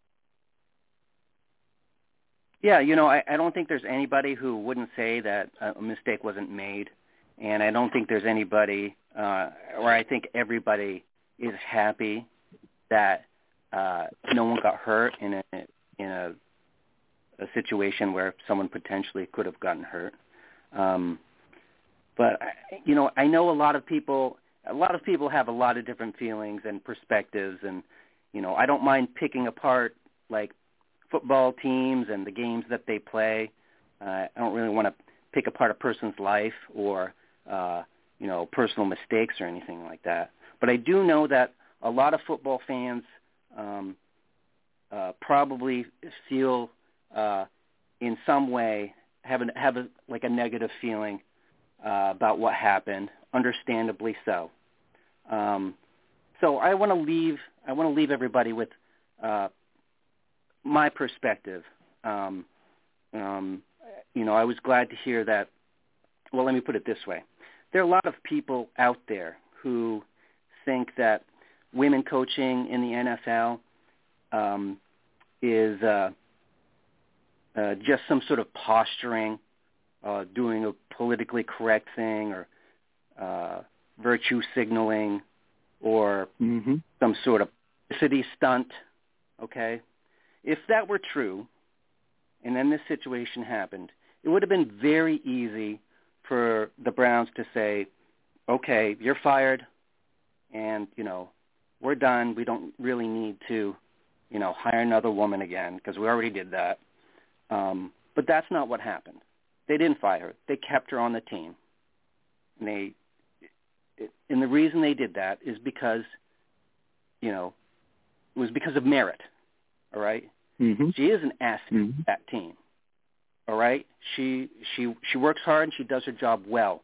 She makes the team better by being a part of the team.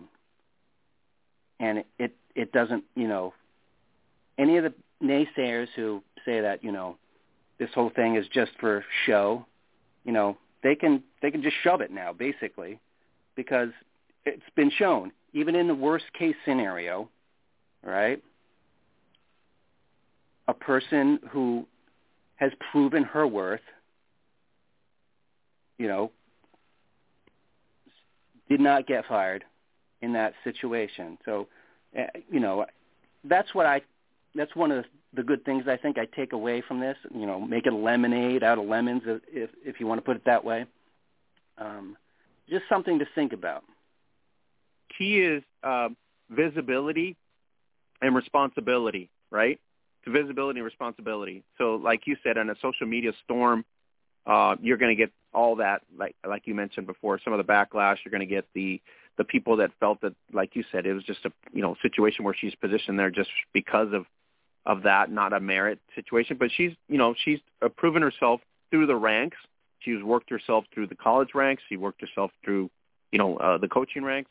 Um, I, I really think that it's an outside of the football incident, which is no different than you would have like a player with some sort of uh, situation that happens outside of the football, right? And they have to be assessed and and things have to be uh, taken into account. So she was uh, suspended uh, ultimately by the uh, Browns in itself, and no, and not further from the NFL.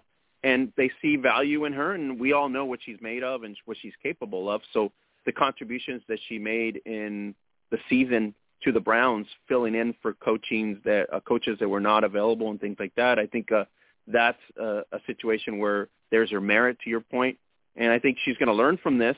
And she took responsibility, obviously, because she has to pay a fine and she's got to, you know, pay the suspension. So going forward, I think she's going to think twice about what she's doing outside of work and how the repercussions go in terms of her, you know, status as a coach now you know, on an NFL team, like everybody else does. But overall, everything turned out great. There was no tragedy. There was no loss of life. Uh, it was just a situation where the, um, you know, it's a suspension type situation where it's a fine for the DUI. So we wish Callie uh, a great season in 20 upcoming NFL season and the contributions she will do to the to the Browns. So I know they'll be better.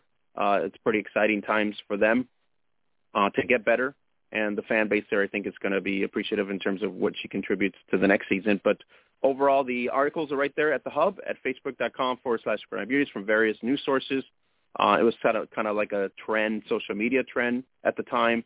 So you can take a look at it at the hub if you want. So, um, all right, Mark, let's go to the WFA and I wanted I wanted to break down WFA Division Three first because it's kind of like the division to break down because uh, Division One and Division Two is kind of straightforward in a lot of senses, but Division Three is kind of like has to be broken down in a lot of ways. So um, thanks to uh, Michael Burmy at home uh, Hometown Women's Football for doing some of the breakdowns and giving us also something to look at in terms of the rankings and the Massey rankings, uh, the regional rankings. Uh, so Division Three really is an interesting one in terms of the playoffs aspect of it. So uh, if you take into account Capital City and the New York Knockouts, both teams on a four-game winning streak. So if the playoffs started now, as an example, it would be them two meeting up at this point. So kind of great season for both teams. Oh, absolutely, and you know, I, I don't think we've talked about them quite enough, to be honest with you. Um, uh, both have had impressive seasons. The uh, knockout have been around a few years, um, and um, I'm not sure if they've put together a winning season before this season. Uh, and this season, they they look great. Um, and the Capital City Savages, uh, by the same token, uh, looking pretty strong, having a really great season. Um, uh, very happy for these two teams, and um, it's great that they're going to be rewarded um, by getting entry to the playoffs. Uh, you know, we usually see um, teams like, um, let's see, um, the Black Widows. The Richmond Black Widows are usually kind of in this position at this time of the year in in the Northeast. Um, so it's it's like the new guard now. It's come in. Um, so so that's great. So I mean, someone's going to reach. There's going to be a new team. Actually, when you look at the whole, um, if you look at the whole bracket, if if they stay this way, there's going to be completely new teams uh, reaching the conference finals and the national championship, and that's really exciting. I mean, I think that's what Division Three should should be like. I don't think you should have Division Three juggernauts that um, you know get to the finals like two or three years in a row. Um, I think it should be like lots of new teams every year. So I'm very excited. And I think it's going to be make a difference. Um, you know, Eden uh, Messimer out there in uh, the knockout, she's been pretty much the offensive assault, along with uh, um, Elena Lang.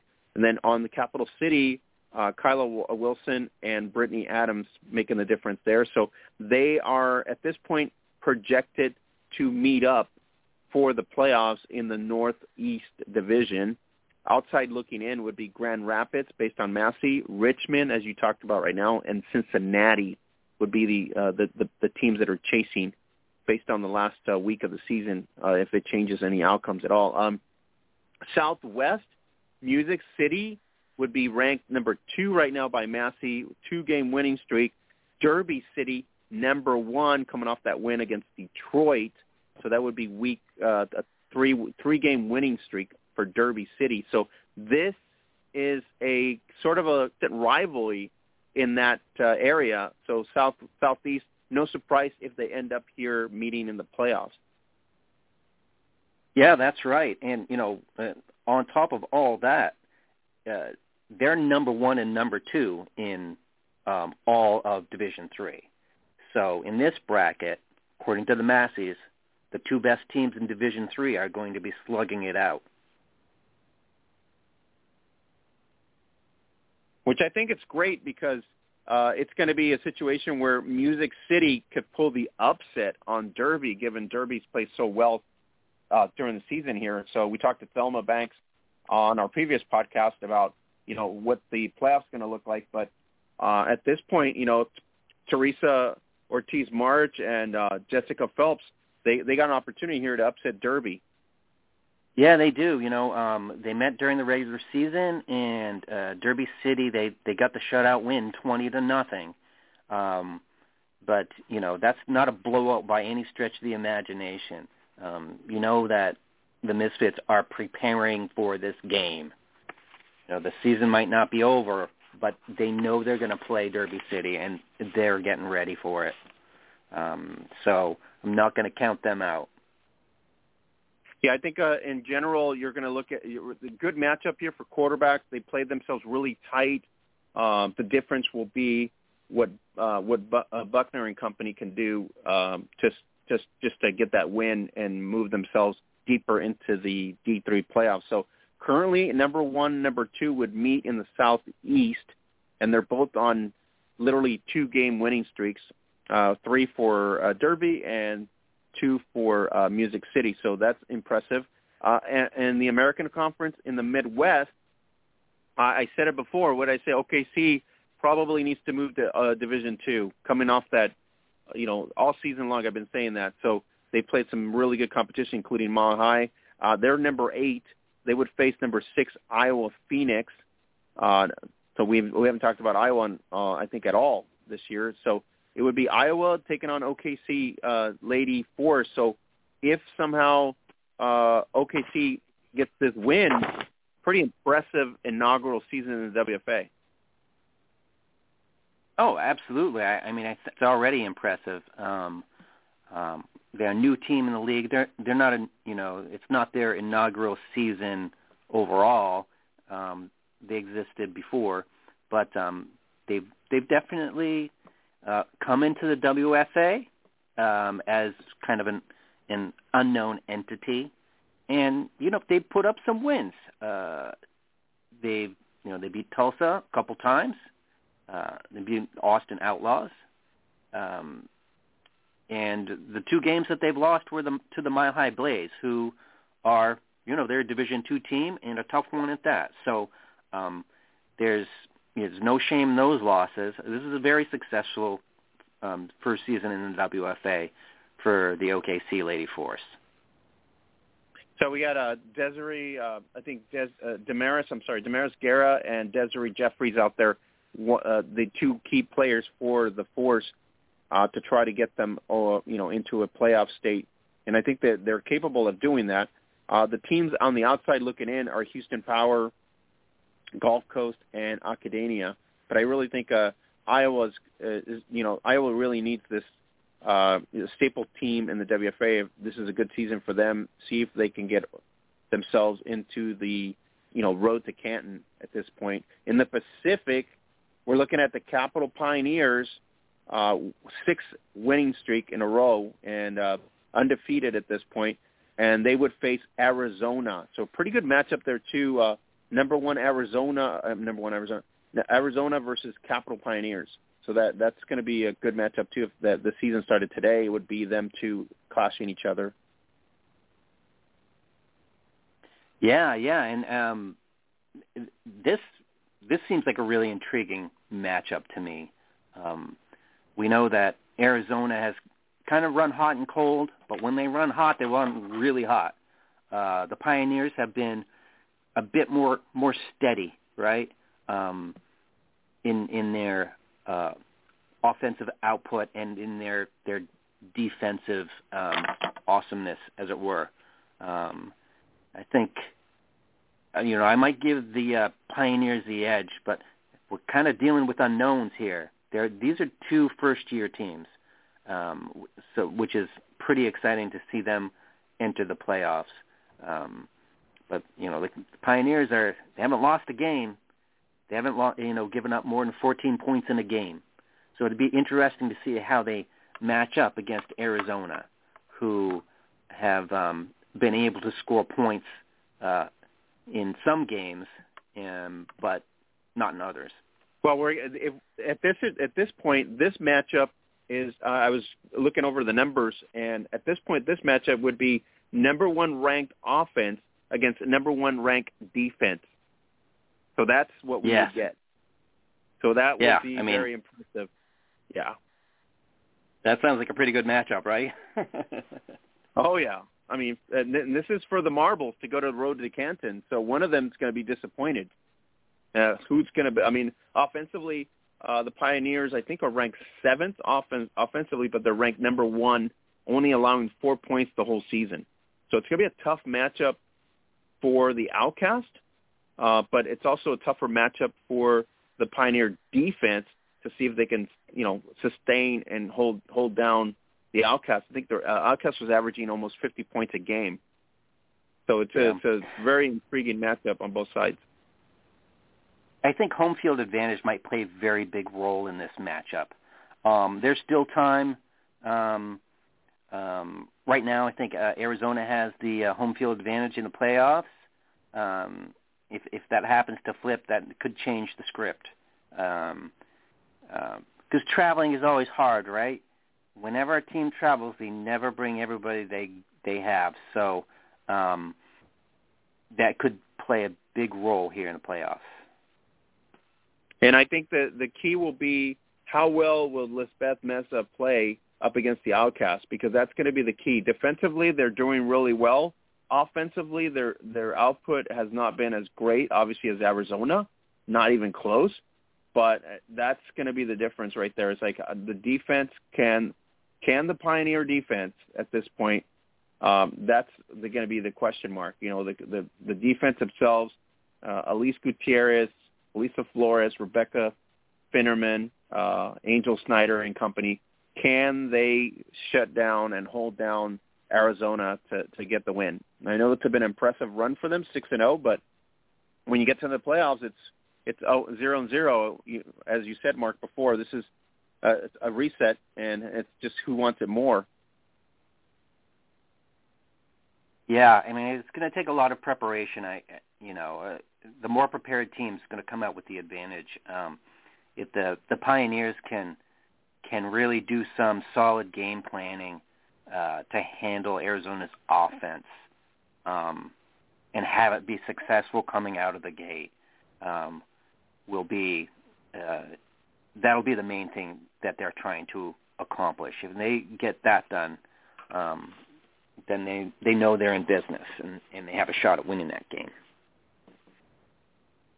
Yeah, I think uh, re- in reality the the uh, Outcast uh, defense is, hasn't been too bad. They're they're ranked in the middle of the pack, but um, offensively, uh, I think uh, you know uh, Renee Ramos and Jasmine uh, Raining out there uh, they've done a good job in terms of their so with the good receiving corps there as well with uh, I believe it's JB Good Goodlow.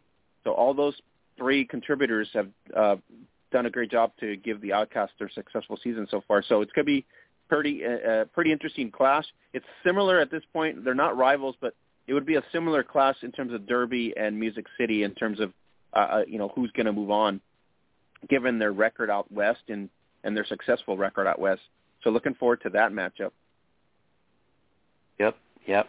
I definitely feel like eh, you know, I definitely feel like we're getting the the best we're getting the best out of this bracket. I think we're seeing some really some really great matchups here. Um, you know, all across, you know, all throughout Division 3. I think these are all very intriguing matchups. Uh, I'd like to watch them all. Really exciting uh, at this point. So that's D3 in a nutshell. Thanks to Burmy for breaking it down for us as well. Uh, so you go go to hometown women's football, get the breakdown there. He does it. He's been doing it week to week up to the playoff setting. So that's what the breakdown is. Capital City would meet up against the New York Knockouts if the if the playoffs in D3 started today. Uh, playoffs are going to be June 26th. Go to WFAProfootball.com. You get the details right there in terms of the road to Canton, plus the tickets and how you get to there. Uh, Southwest Music City against Derby. It would be OKC against Iowa. Capital Pioneers against uh, Arizona Outcast. So uh, pretty pretty awesome. Uh, if that's going to be our playoff bracketing, it's uh, going to be interesting to have some popcorn, right? Getting ready for popcorn on Saturday. Yes. Uh, we also have to keep in mind, you know, there's another week of football play, and the Massey ratings can change pretty wildly. So um, these uh, playoff matchups are not set in stone. Um, so we're just going to have to revisit this next week.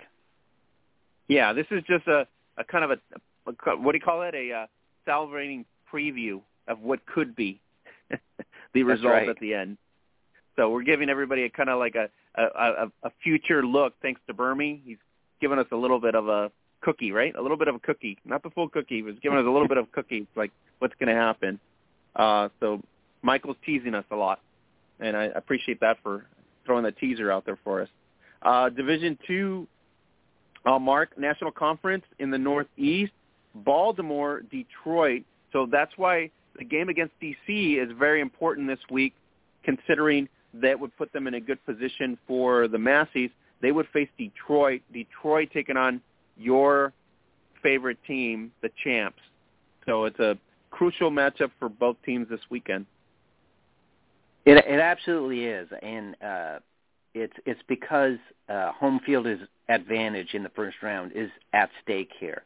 Um, right now, Detroit's got home field advantage. They're uh, ranked um, higher than Baltimore, but you know if if Baltimore can p- perform well um, or even beat the DC Divas, um, and if we expect things to happen between Boston and Detroit as we do, uh, with Boston coming out with a big win, you know, that might be enough uh, for uh, Baltimore to um, move past Detroit in the Massey ratings and thus gain home field advantage, which would be uh, a, a pretty big deal f- for them. Um, we'll just have to see how it goes with these two games. It's going to be crucial there. Um, the in the other side on the southeast, Miami would would take on Jacksonville, so seven versus eight. Uh, they know each other very well. This would be for obviously for the road to Canton to continue. So that's going to be pretty awesome. And if you guys uh, missed it, we had Jacksonville Dixie Blues last weekend, uh, last podcast on 376. So you can go back and replay it, and they're pretty excited about their season so far. So it'll be Jacksonville versus Miami. American Conference in the Pacific, the red hot Mile High Blaze would take on the D3 and now D2 powerhouse Nevada. That's the one we want to see. Smooth Larry Jones. Yes. Taking on Nevada. Yeah, yeah I want to see this. Um, you know, I, I I've watched uh, Nevada uh, on in a couple games. I watched the video, and you can tell that they're tough. They can they run the ball really well. Um, I don't know um, how Mile High is winning their games, but they are winning their games, and so this looks like uh, a really really awesome matchup. And this would be a great matchup for the D2 conference. Detroit against Baltimore as well. Um, the Detroit would be would be chasing a return to the national championship. That's what the word. Baltimore hasn't been there. Uh, Mile High would be chasing that dream as well. Nevada had, was there from the lower division, and this would be an impressive run as well for them. Uh, there's a crossover game uh, that Burmy put up there, but I, I don't know if that's going to be effective or not. It would be uh, Energy against Sin City. That would be the matchup as a crossover game. So it's still interesting. Sin City, of course, is going to be uh, a tough battle this coming week, as I believe they're taking on uh, Mile High this weekend. So uh, shout out to our girl Lexi DeMeo out there. Uh, good luck this weekend uh, against the Mile High Blaze. So it's going to be a pretty uh, cool clash in Vegas. Absolutely. Um, um, you know, Sin City can only sort of solidify um, uh, their their standing uh, with a good performance against High Blaze. Um, it, it would it would take a win for them to be able to flip, but I don't even know if you want to do that. I don't. It's hard to be um, number two in the Pacific region because you got to face Nevada. So, uh, um, I, I think the and city, they faced, uh, the they Sin faced City Nevada already, are, so the outcome was pretty tough. So uh, right, it was pretty, right. pretty so battle. the Trojans might prefer to, to take on the Houston Energy, as it were. Um, this is where the Massey ratings and you know the bracketing they come together to kind of create these weird situations where, you know, uh, you know, as far as the playoffs go, like actually for Sin City to win the game, it, it might not serve them that well. But it, hey, you know, both Nevada and in the Houston Energy are tough teams to face. So, you know, we just want to try and win all the games we can, right? Exactly, exactly. Um, let's go ahead and do the For the Fans preview by Brian Sweeney. Hey, football fans! Brian Sweeney voiced the Women's Football Alliance Division One National Championship game, and we are in the final week of the WFA regular season. Yeah, this week Minnesota Vixen hope to continue their winning ways as the Dallas Elite Mustangs head north and try to give them their first loss of the season. In the final week of the season, Boston will be on the road to play Detroit. DC will host Baltimore. Tampa Bay is at Jacksonville. Cali War is at Sacramento. Arlington gets a much-needed bye, and in the only Division One versus Division One matchup of the week, this week's game of the week will feature the 5-0 Minnesota Vixen hosting the 3-2 Dallas Elite Mustangs. Follow For the Fans HQ on Twitter and Instagram to find where you can watch the Mustangs at Vixen. And remember to follow the Women's Football Alliance on all social media platforms. Tickets are available to the National Championship weekend, July 23rd and 24th in Canton, Ohio by heading to www.hofvillage.com and clicking on events. I'm Brian Sweeney. Don't forget to follow me, MR underscore announcer guy. That's Mr. Announcer Guy on Twitter, Instagram, and Facebook. We'll talk to you next week. All right. There's Brian's preview up there for the final weekend of the WFA. Um, so Cali wore a mark uh, for the game, for the fans game this past week, 20 to 12. Uh, Arlington did come to play this time around.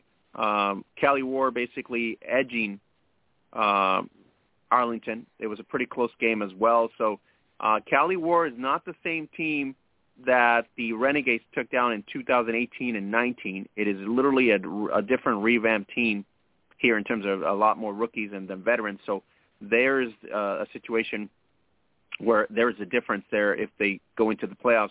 And Arlington, in the same light, they couldn't afford to drop this one, but you know Minnesota did do a real good job of containing them, and this game right here more of an equal footing for them. But uh, Cali does get the win.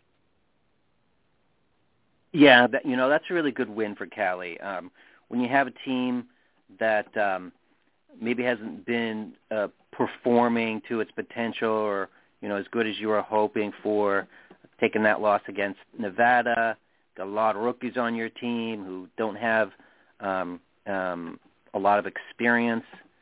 Uh, to face a tough team like like Arlington, who brings it to you, and pull out that win the way they did. That's a really good win for Cali. Uh, you know that it, it's definitely a um, a good sign of, of things to come for them.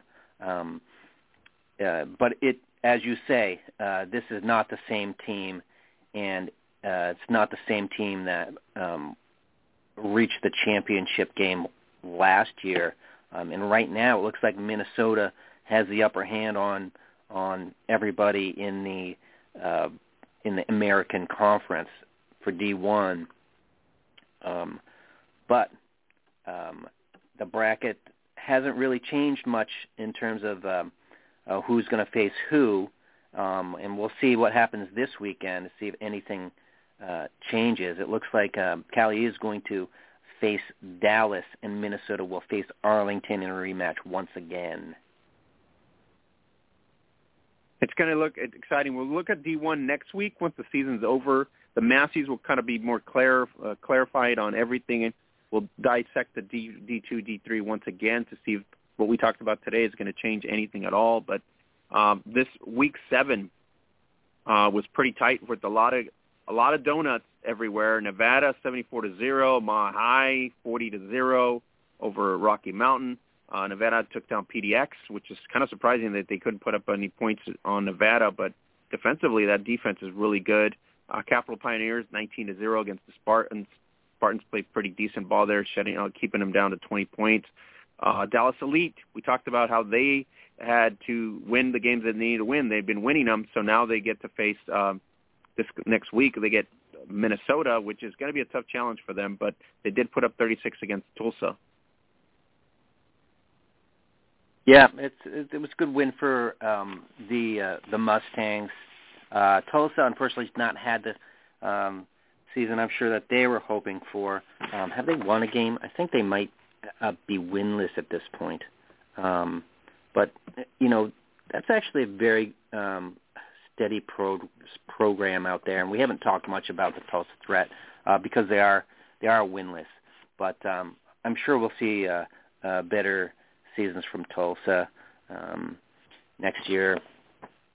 Uh, but definitely a good win for for Dallas, who um, you know have struggled against some of the some of the stronger teams. But you know they, they've collected wins against Austin and Tulsa, um, and now you know they're going up against uh, their um, Midwest region rival in Minnesota, and that's a big game.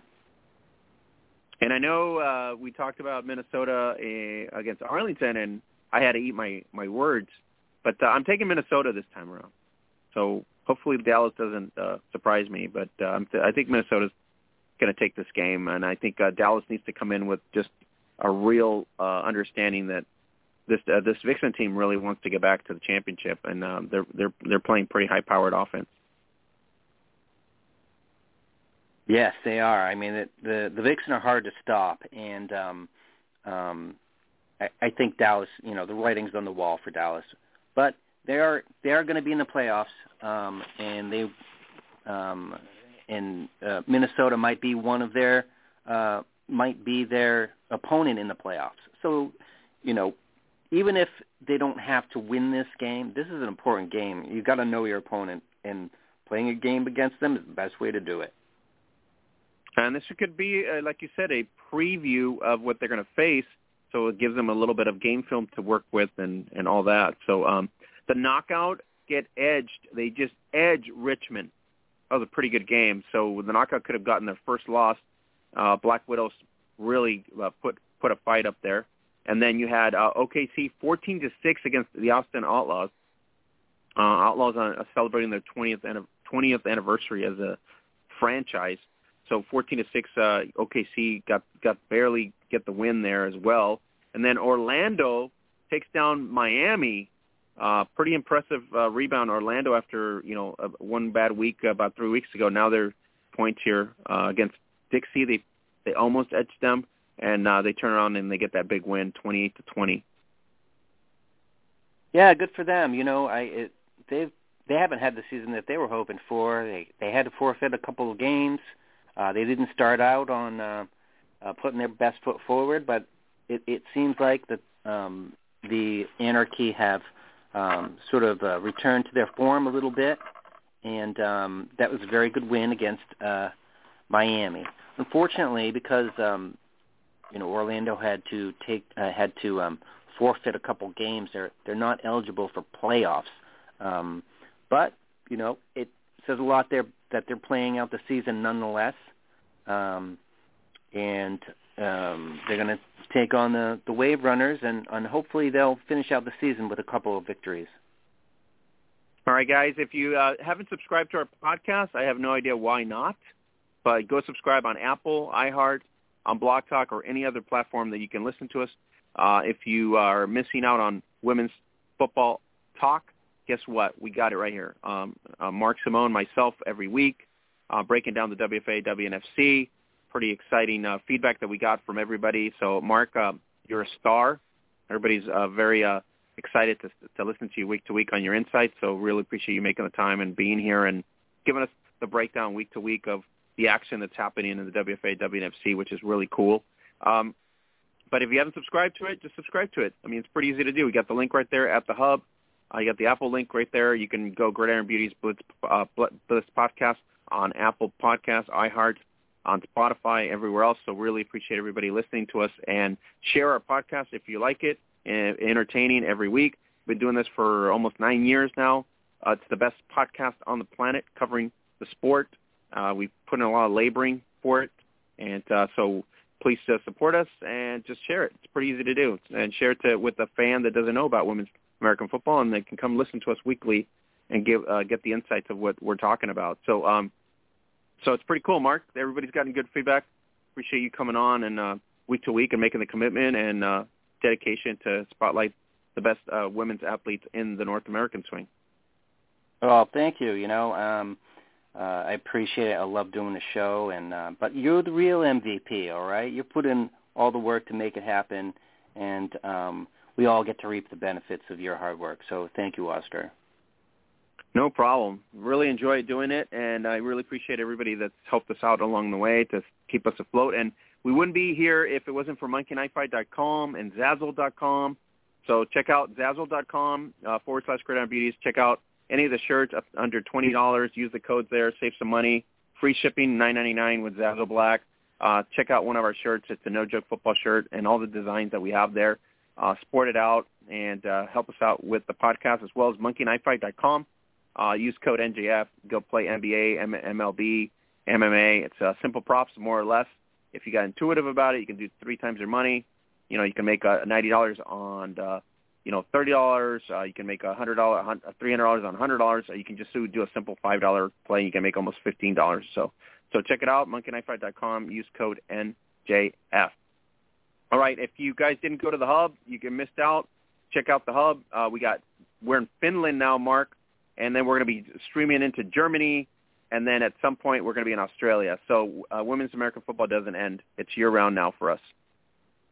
Yeah, that's uh, pretty exciting. Um, I remember uh, last year I, I I watched the Maple League Women's Championship on um um in the fall um which was quite amazing because you know we're in the the height of COVID here in the United States but in Finland they were already back to playing football. It's amazing. Anyways, I I love having football all year long. And it's a really awesome uh, uh thanks to our network that we built over 10 years, thanks to all the contributors to make it possible. And I really appreciate all all them uh, helping us out and giving us the links to the streams and giving us the updates. Don't miss LNFA Femenina 999 Championship this weekend, and it's right at there. All the details are at the hub right there. So really, really appreciate it. So Mark, once again, we're getting right close to the playoff edge in terms of the WNFC, and the WFA should be decided this coming weekend and uh, we'll get to kind of dissect the Massey ratings. And uh, I'm pretty sure myself, you, and Bermy are pretty excited as to where some teams are going to land. So it's going to be pretty awesome. Oh, no doubt. This is uh, it's all coming to a head now. Very exciting. Can't wait uh, for next week. Pretty awesome weekend for the WFA. Uh, some of the key games that we're going to be watching for in the WFA, obviously for the fans, Minnesota taking on Dallas. Um, you have uh, as well as DC Divas against Baltimore, uh, Cali War against Sacramento. Uh, we have Detroit against your Boston Renegades. Uh, what else? Is, what else? The other games? Let me look it up in the schedule here. Uh, Mile High against Sin City. So the couple key matchups in the WFA. Go to WFAProFootball.com. Get the lowdown on all the schedule right there. Plus, uh, if you want to get tickets to the Hall of Fame Hall of Fame games, which is about uh, almost a month from today, so check it out at WFAProFootball.com. If you want to check out the WNFC, go to WNFC, uh, WNFCFootball.com and watch WNFC TV. Uh, or you can just go to the hub, right, Mark? Just go to the hub. Everything will be there. Get yourself there. All right, Mark. Thanks uh, again for coming in. Real appreciate it. We'll be here for 378 as we break down Division One, Division Three, and Division uh, Two in the WFA, plus playoff scenarios in the WNFC. So for Mark Simon, Nate Ward, Mackenzie Brooks, uh, the Hall of Famer Holly Custis, Oscar Lopez have a great night, everybody. We'll catch you here next week. is the fastest growing daily fantasy sports site in America. You get fun, easy to play contests with cash prizes featuring your favorite players. Monkey Knife Fight, daily fantasy sports for the rest of us. Sign up now and get an instant match on your first deposit up to $50.